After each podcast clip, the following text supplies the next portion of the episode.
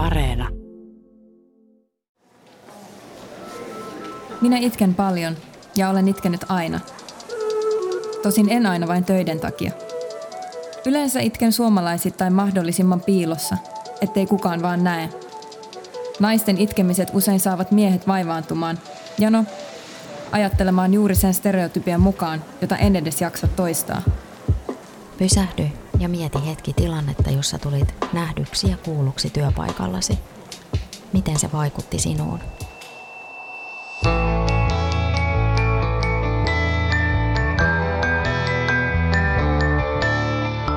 Kuuntelet havaintoja ihmisestä ohjelmaa. Minä olen Satu Kivelä.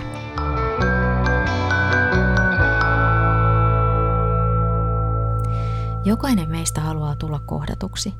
Se on yksi inhimillisistä tarpeistamme ja koskee myös työelämää. Töissäkin pitäisi voida myös nauraa, itkeä tai olla epävarma. Mikä sen mahdollistaa? Vastaus on myötätunto. Se on jaettua ihmisyyttä ja tekoja, joilla voimme edistää toisen hyvää. Näin määritellään kirjassa myötätunnon mullistava voima. Mari Juote on ammatiltaan ratkaisukeskeinen työnohjaaja ja mindfulness-ohjaaja. Hän valmentaa yksilöitä ja työyhteisöjä laadukkaaseen vuorovaikutukseen.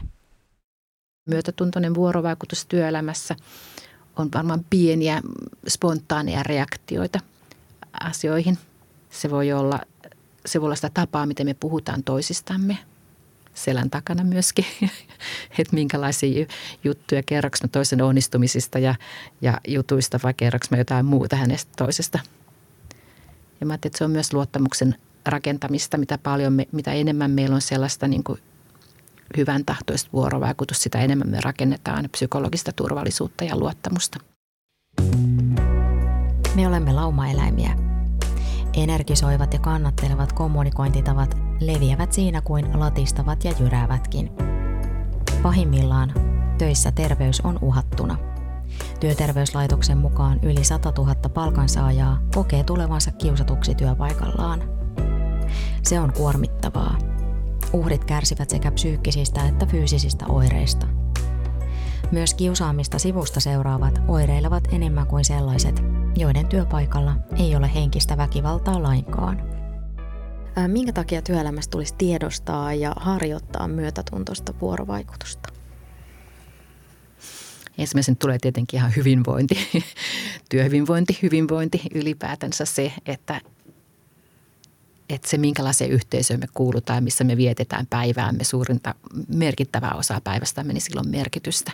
Jos se yhteisö on sellainen, että, että, että se kannattelee tai se, mulla on se kokemus, että mä kuulun tuohon ja muut on kiinnostuneita ja välittää musta, niin se rakentaa jo, jo hyvää.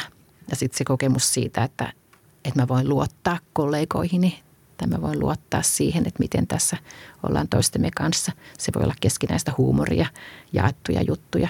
Ylipäätänsä se jakamisen tarve on tärkeää ja yhteenkuuluvisen kokemus. Nimimerkki Kirsillä on kokemuksia sekä laadukkaasta että huonosta vuorovaikutuksesta. Tällä hetkellä vuorovaikutus lähityöyhteisössäni on hyvää. Nauramme paljon ja välillämme on luottamusta. Voimme puhua lähes kaikista asioista avoimesti. Autamme toisiamme eteenpäin. Laadukas vuorovaikutus on mielestäni sitä, että ollaan rehellisiä ja avoimia. Puhutaan onnistumisista ja kannustetaan. Jaetaan yhdessä tietoa siitä, missä mennään. Hyvä vuorovaikutus on myös sitä, että ongelmia voi nostaa käsittelyyn pelottaa. Minulla on kokemuksia myös hyvin huonosta vuorovaikutuksesta työyhteisössä. Silloin työntekijöiden välillä on paljon kilpailua ja johtaminen hyvin poukkoilevaa. Ongelmista ei saanut puhua. Tietoja pimitettiin ja ihmisiä suljettiin ulkopuolelle. Myötätunto ei tarkoita hymistelyä tai vaikeista asioista vaikenemista. Ehkä just siksi, että meillä on se uhkapuoli, on helposti se, joka skannaa uhat ja vaarat, on aktiivinen ja se tekee työtä aktiivisesti, halutaan me tai ei. Se, se on vähän niin kuin se, just, just näin, se on vähän niin kuin aina töissä. Ja, ja hyvät asiat, joita meillä päivän aikana ihan varmasti tapahtuu paljon, niin ne vähän lipuu kuin vesihanhen selästä, ellei me kiinnitä niihin huomiota – ja anneta myöskin niiden vaikuttaa. Että meidän huomio uhkat kaappaa meidän huomioon niin paljon nopeammin. Niin voimavarojen ja ratkaisuja haettaessa on jo hyvä huomata se, että mitä kaikkea on jo, mikä kaikki toimii jo, mikä on hyvin, mihin me halutaan pysähtyä. Se ei ole sen kieltämistä, etteikö meillä ole vaikeuksia ja hankaluuksia ja niiden katsomista myöskin rehellisesti.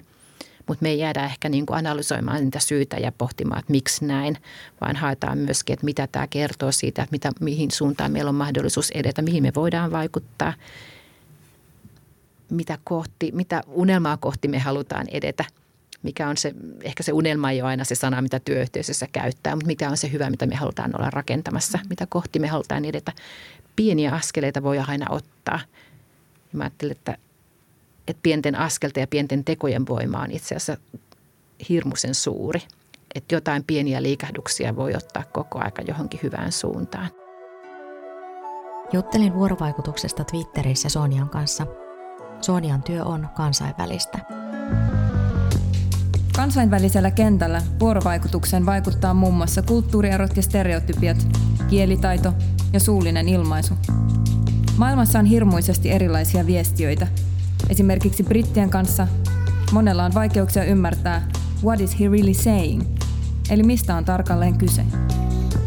Brittikulttuuriin kuuluu usein kaunopuheisuus, jota Suomessa ei samalla lailla ole – Lisäksi ihmiset hallitsee kielen eri tasoja äidinkielellään, mutta usein taito on heikompi vierailla kielillä.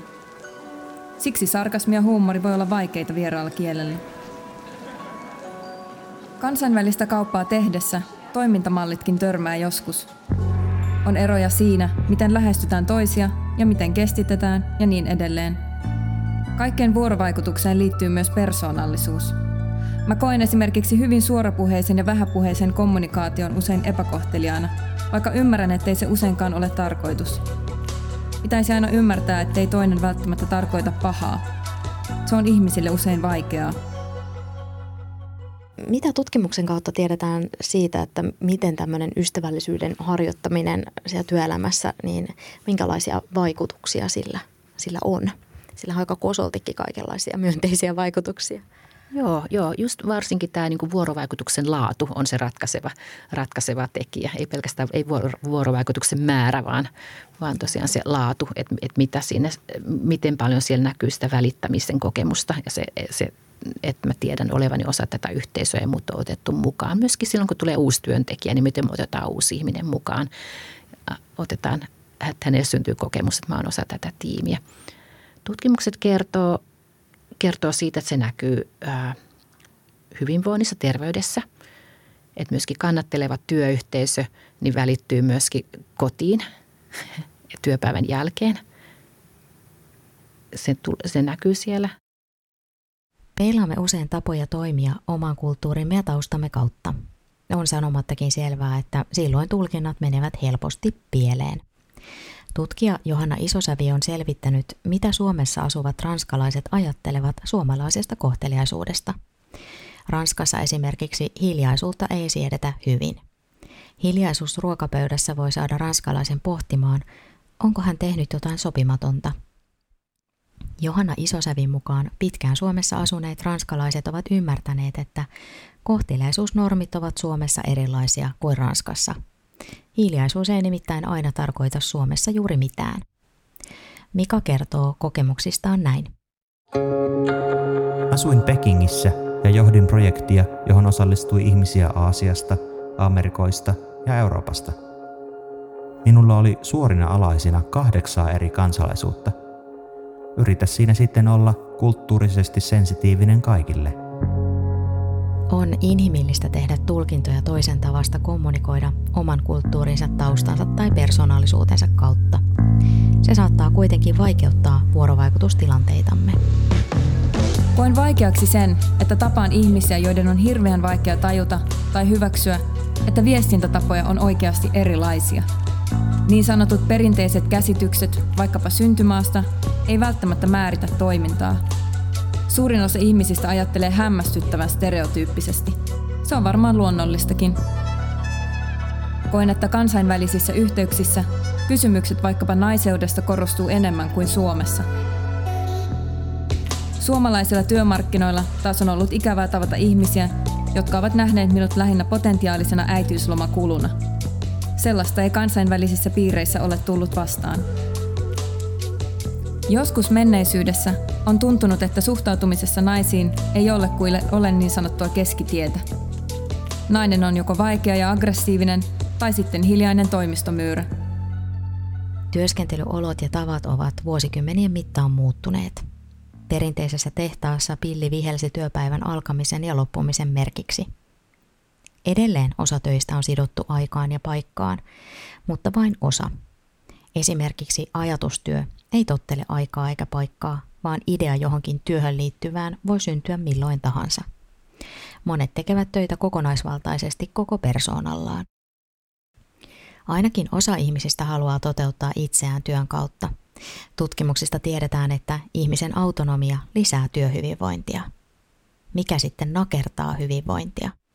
Kysymykseen vastaa ratkaisukeskeinen työnohjaaja Mari Juote mikromanageraus, yksityiskohtiin puuttuminen. Siinähän on taas ehkä se hyvä alkuperäinen tarkoitus siitä, että mä haluaisin hallita sitä, että asiat menee parhaalla mahdollisella tavalla. Mutta kun mä en, mun ei kannata ruveta hallitsemaan toisen työtä, synnyttää tuskaa itselle, synnyttää tuskaa toiselle ja synnyttää, synnyttää sen epäluottamuksen kokemuksen siitä, että toi ei luota muuhun. Ja jos ajatellaan, että se luottamus on yksi perustavaa laatua oleva tekijä siellä organisaatiokulttuurissa, niin, niin se näkyy jo tällaisina hetkinä, että miten, miten mistä luottamusta rakennetaan, kun mä annan tilaa toiselle.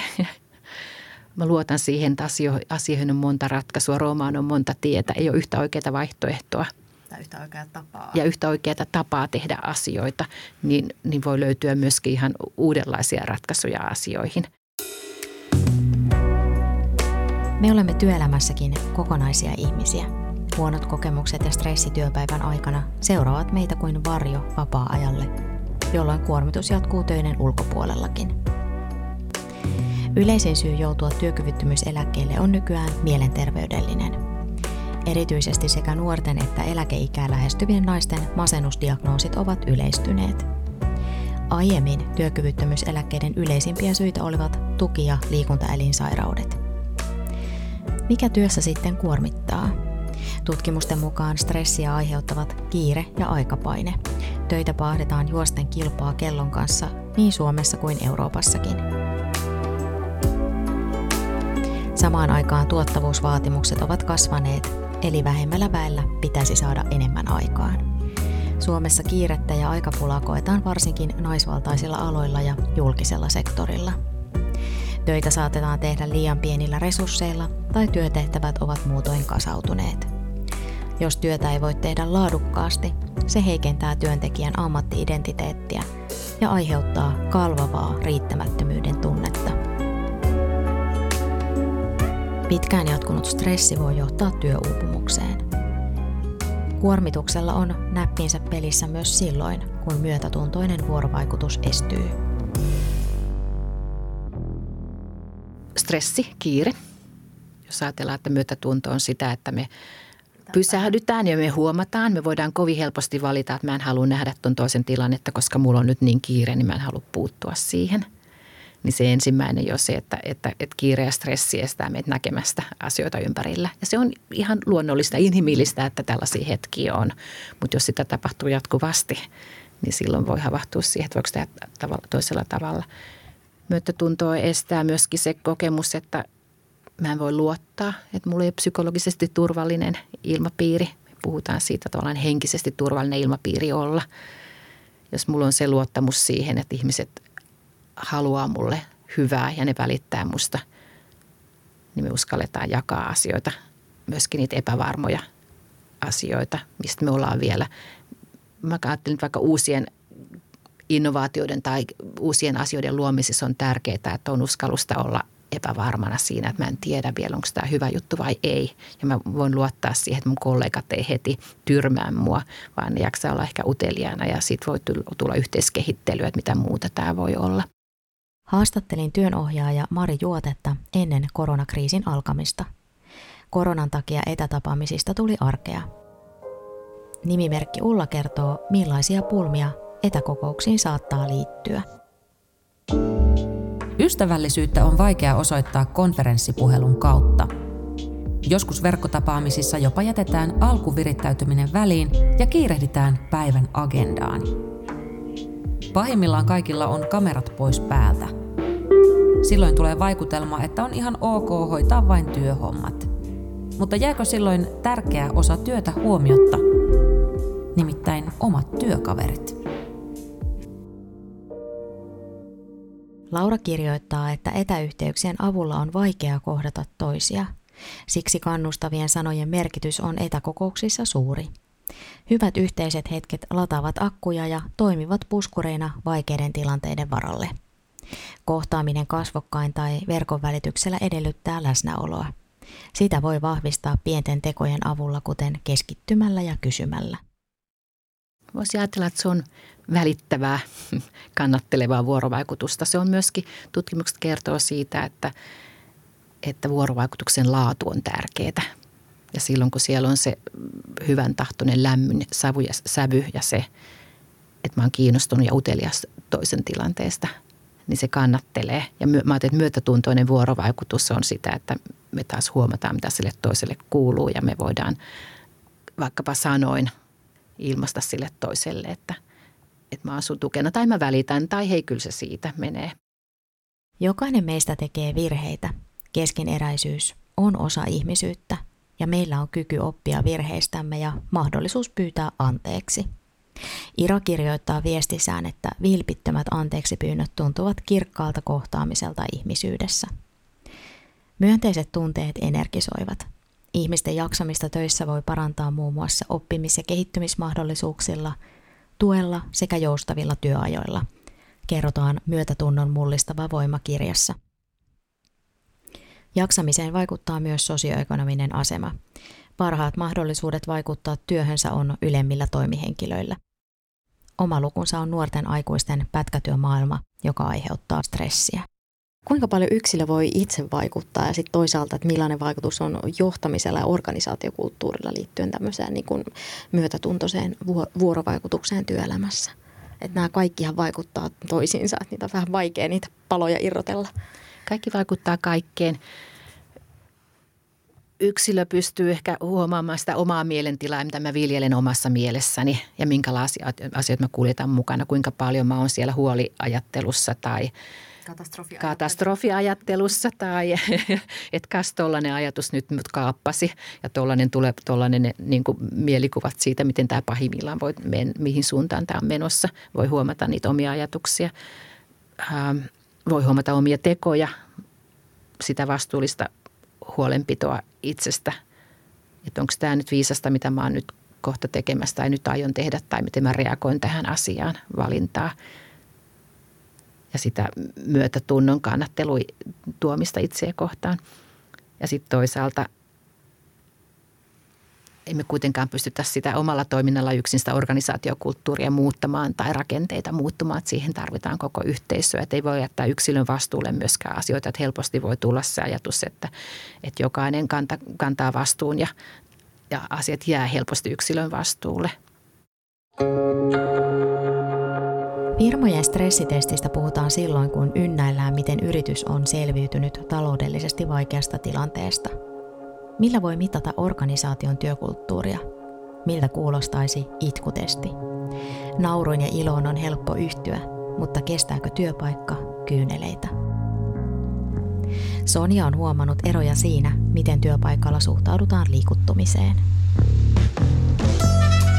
Jotkut ihmiset pelkää ja tuomitsee esimerkiksi tunteellisuutta ihan liikaa. On jotenkin hirveää, jos joku vaikka itkee. Itkemistä on perinteisesti pidetty heikkoutena ja se on liitetty varsinkin naisiin. Itse liikutun helposti vaikka läksiäisissä, vaikka ei ole mitään liikuttumisen arvoista.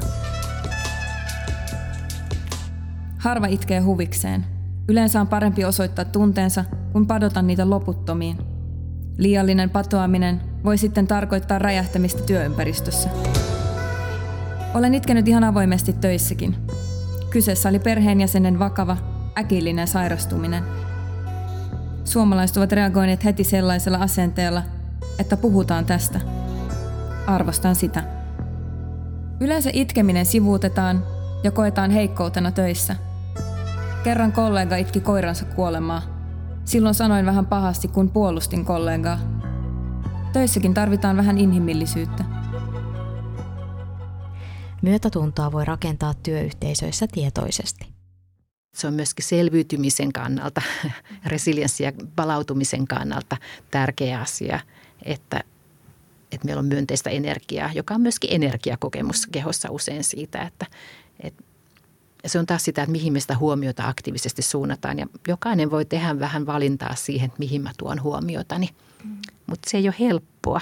Se, se, vaatii on, aktiivista Se työtä. vaatii työtä ja se on taas tavallaan siihen, että mihin kaikkiin mä pysähdyn ja mitä mä haluan viljellä ja mitä me työyhteisönä tehdään. Mutta ehdottomasti näin, että, että meillä on enemmän vaihtoehtoja ja kykyjä katsoa asioita. Ja myöskin se kasvattaa yhteenkuuluvuutta. Me halutaan kuulua hyvin ryhmiin ja se synnyttää, synnyttää meissä synnyttää meissä taas sitä ilahtuneisuutta, että tällaisen työyhteisön, tällaisen tiimiin mä kuulun, vaan kun meillä on upea tiimi. On hienoa saada keskustella eri maista tulevien kollegoiden kanssa. Koen, että se haastaa ja laajentaa omaa ajatusmaailmaa ja voin kehittyä. Yli vuosikymmenen jälkeen olen edelleen hirveän kaunopuheinen lörpöttelijä kansainvälisissä ympäristöissä – on tosi muistettava, että mun kontaktit on useimmiten hyvin koulutettua, suhteellisen varakasta väkeä. Näin kertoi Sonia. Myötätuntotutkijoiden mukaan psykologinen turvallisuus on yrityksille kilpailuetu. Ai millä tavalla? No, tutkimusten mukaan ihminen on rohkeampi ja luovempi sellaisessa ryhmässä, jossa hän kokee psykologista turvaa. Ja turvallinen ilmapiiri taas on hyvä, salliva ja innostunut tunteet tarttuu, se me tiedetään. Ja joku on helposti se tunnejohtaja, joka voi, ihmiset kysyykin joskus, että mitä mä teen, että ei toisen tunteet tartu. Tai jos siellä on yksi sellainen valittaja, joka, joka kuljettaa vahvaa viestiä siitä, niin mitä vaihtoehtoja silloin on, että miten sitä suuntaa vaihtaa tai kääntää, että lähdekö mä silloin pois vai, vai aletaanko me tietoisesti puhumaan toisella tavalla – mutta näin, ja sitten musta tunt, vielä ehkä tuohon myötätuntoon palatakseni myöskin sen, että samalla tavalla kun me työyhteisössä nähdään, että joku huomaa toisen tilannetta, hankalaa tilannetta ja vastaa siihen myötätunnolla ja mä oon todistamassa sitä, niin se synnyttää myös, tutkimukset kertoo siitä, että se synnyttää myös sitä myötä ylpeyttä siitä, että meidän työyhteisössä välitetään. Meidän työyhteisö on tällainen paikka, jos me ollaan tärkeitä – se synnyttää myöskin taas sitä hyvän kierrettä mm-hmm. kokonaisuudessaan sinne työyhteisöön. Että tämä todistajan rooli on ihan tosi hieno. Yhtä lailla niissä myötä innon kokemuksissa, että jaetaan sitä onnistuneisuutta ja iloa. Me päästään todistamaan sitä. Myös myötä innon jakaminen energisoi ja rakentaa hyvinvointia puhutaan myönteisten tunteiden vaikutuksesta. Että tavallaan se jo, että mä rauhoitun asiassa, niin se on jo itse asiassa yksi myönteinen, myönteisen tunteen perusta. Ja sitä ajattelukaistaa ja, Niin, ja silloin me laajentaan sitä ajattelukaistaa ja näkökulmien meidän silmän liikkeet jo liikkuu vaikka myönteisissä, myönteisten tunteiden vallassa laajemmalla perspektiivillä. Myöskin tuolta periferia-alueelta huomataan asioita tarkemmin. Me ollaan kiinnostuneita yksityiskohdista, mutta, mutta me katsotaan asioita myöskin laaja-alaisesti. Ja myönteiset tunteethan myöskin rakentaa meidän terveyttä. Eli se, minkälaisia tunteita me tunnetaan tänään, niin näkyy kolmen kuukauden päästä meidän terveyden tilassa. Että voi, meidän vastustuskyky on vahvempaa myönteisten tunteiden vallassa vaikkapa. Että siitähän tutkimustulokset kertoo myöskin paljon. Ja mä ajattelen, että tällainen myötätuntoinen äh, suhtautuminen antaa tilaa näille hyville tunteille ja voimavaroille. Että se on myöskin resurssien rakentamista hyvin paljon, mistä puhutaan. Mä tykkään hirveästi oppia uutta uusista maista, vaikka jotain pientäkin. Vuosien varrella niin Jemenin sota kuin vaikka vähemmistöjen oikeuksien kehitys on olleet osa mun työympäristöä kollegoiden kautta tavalla – jota ne ei olisi ollut jossain toisessa työmaailmassa. Luen paljon omasta halusta. Olen kollegoideni takia lukenut esimerkiksi Iranin historiaa. Ja no, itsekkäästi olen oppinut arvostamaan vaikka isääni ja etuoikeuksiani. Olen nähnyt ihan käsittämättömän määrän ihmisten joustavuutta ja voimaa. Kansainvälisten kontaktien takia mulla on myös aiempaa parempi ajatus siitä, miten kannattaa elää – Elämässä ei koskaan tule valmiiksi. Olen loputtoman kiitollinen ihmisistä, joita olen voinut kohdata ja jotka ovat valinneet tykkäävänsä minusta. Vaikeatkin kohtaamiset on opettaneet,